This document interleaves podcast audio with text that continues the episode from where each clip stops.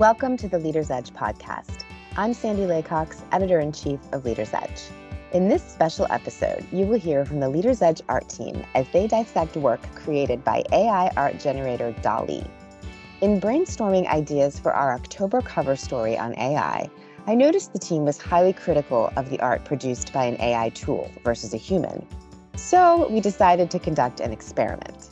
We gave the same exact instructions to a human illustrator and the AI art generator tool, then compared the results and chose one for our October cover.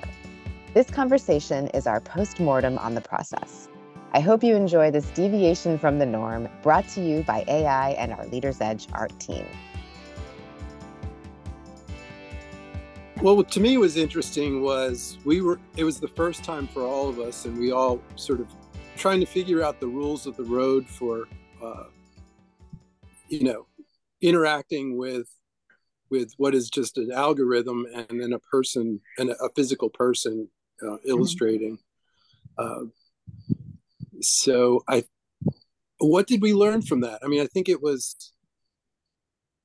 I think you have to be very explicit with the AI information in terms of style and content. You can't, you know, you have to be very exacting in what you learned. But I mean, I I was on the periphery. Brad and Sandy, you can speak better to that.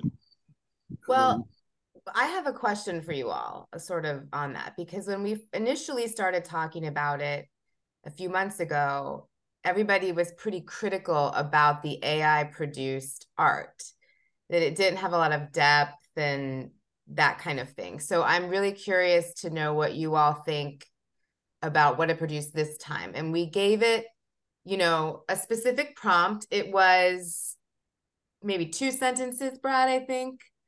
Um, yeah, it was, it was, like a paragraph. It was. I, I thought it was going to be too much information because it was a fairly lengthy pair or lengthy two or three sentences. Uh, but it did seem to produce interesting results with all that information.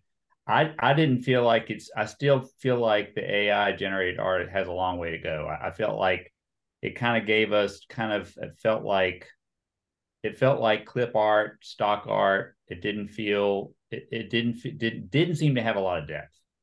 Um, whereas the illustration seemed to hit, I mean, all those elements in the illustration were thought out and and were were carefully crafted to relate to the the topic. It's obviously the illustrator read the article and was able to respond to it in a very creative, thoughtful way.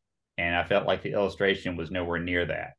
Now that's where we are with Chat GPT or these that this that's where we are with AI generate art right now who knows where we're going to be five years from now. You, you mm-hmm. might be able to send the whole article to an AI like five years from now, and they'll and the AI will read the article and generate something close to what the illustrator came up with. To me, what the results what the results ended up being the sketches that AI produced, even you gave, gave it very detailed.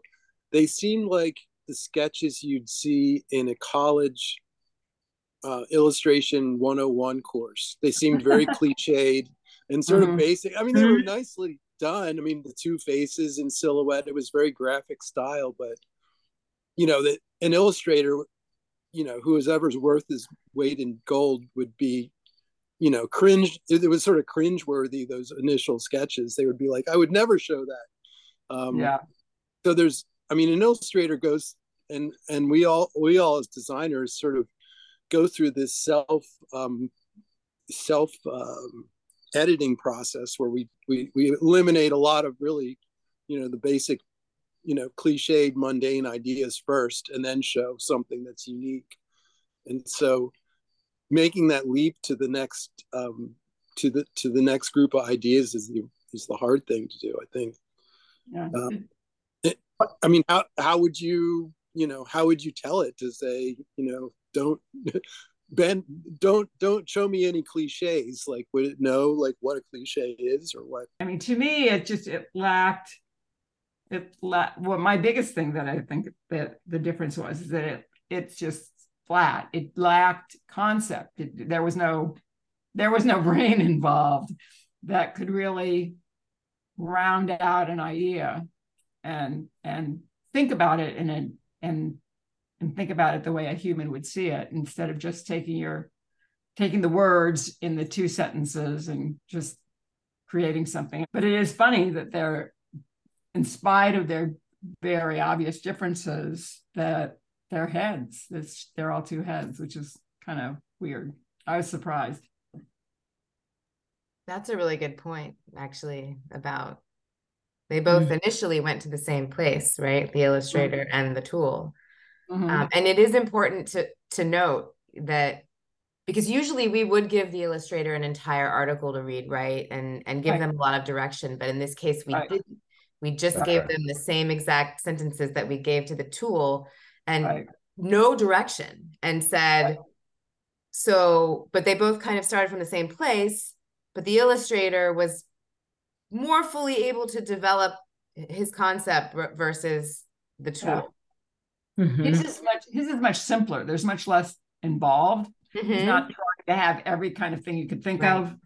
Coming up with that, that totally different idea where you know we were getting a lot of two heads with the with uh, uh DALL-E, but I, I actually really did like the box too. I think the box just felt the color. I mean that it just didn't feel as vibrant as the as the black and the white uh, heads. You know, you know, I think that the big difference is um, in developing illustration. Having done this with many illustrators over the years, is the um, the cycle of um, uh, criticism and refinement that you that you get with an illustrator. You know, they'll show you basic ideas, and you're like, "Oh, that's not right for our audience," or "It won't play well," or even like there's design reasons. There's you know oh we need it to come in from the top not the bottom. Mm-hmm. um, and all those there's just these this subtlety and refinement that just doesn't get uh, um, implemented yet. I mean maybe there's a way to do it if you talk to uh, an ai expert um, but to me for the bigger picture that's scary that you know you would hope that people developing AI beyond you know our little art project would there'd be you know I'm sure there is rigorous testing and um, and criticism of what what's produced, but uh, I think that's the takeaway that there needs to be a human behind the uh, output after a while. I just I felt that it just it lost the conceptual part of it to you know and i think this has been said before um, but it, it felt like all the iterations uh, from DALL-E were pretty much on the same kind of just taking it and kind of just showing it in different variations, different styles. Um, we strive in the creative meetings to really, really not be obvious, like, and to Raeanne's common common phrase, not be see and say, you know, really try to push the boundaries on stuff. And i feel like that's what the illustrator really did. They took something and made it more conceptual whereas the DALL-E was pretty much they took the words and they translated that to just basic like the illustrations you would expect. I don't know. Mm-hmm. That's kind of how i saw it and maybe with um with as time goes on it will get smarter and smarter and go beyond and get a little more conceptual, but it was just not there yet. So, do we do another one a year from now and see what happens? right. We could. that was the Leaders Edge art team discussing the use of AI for graphic design. I hope you enjoyed our conversation. For more Leaders Edge podcasts, find us on Spotify, Apple Podcast, and SoundCloud.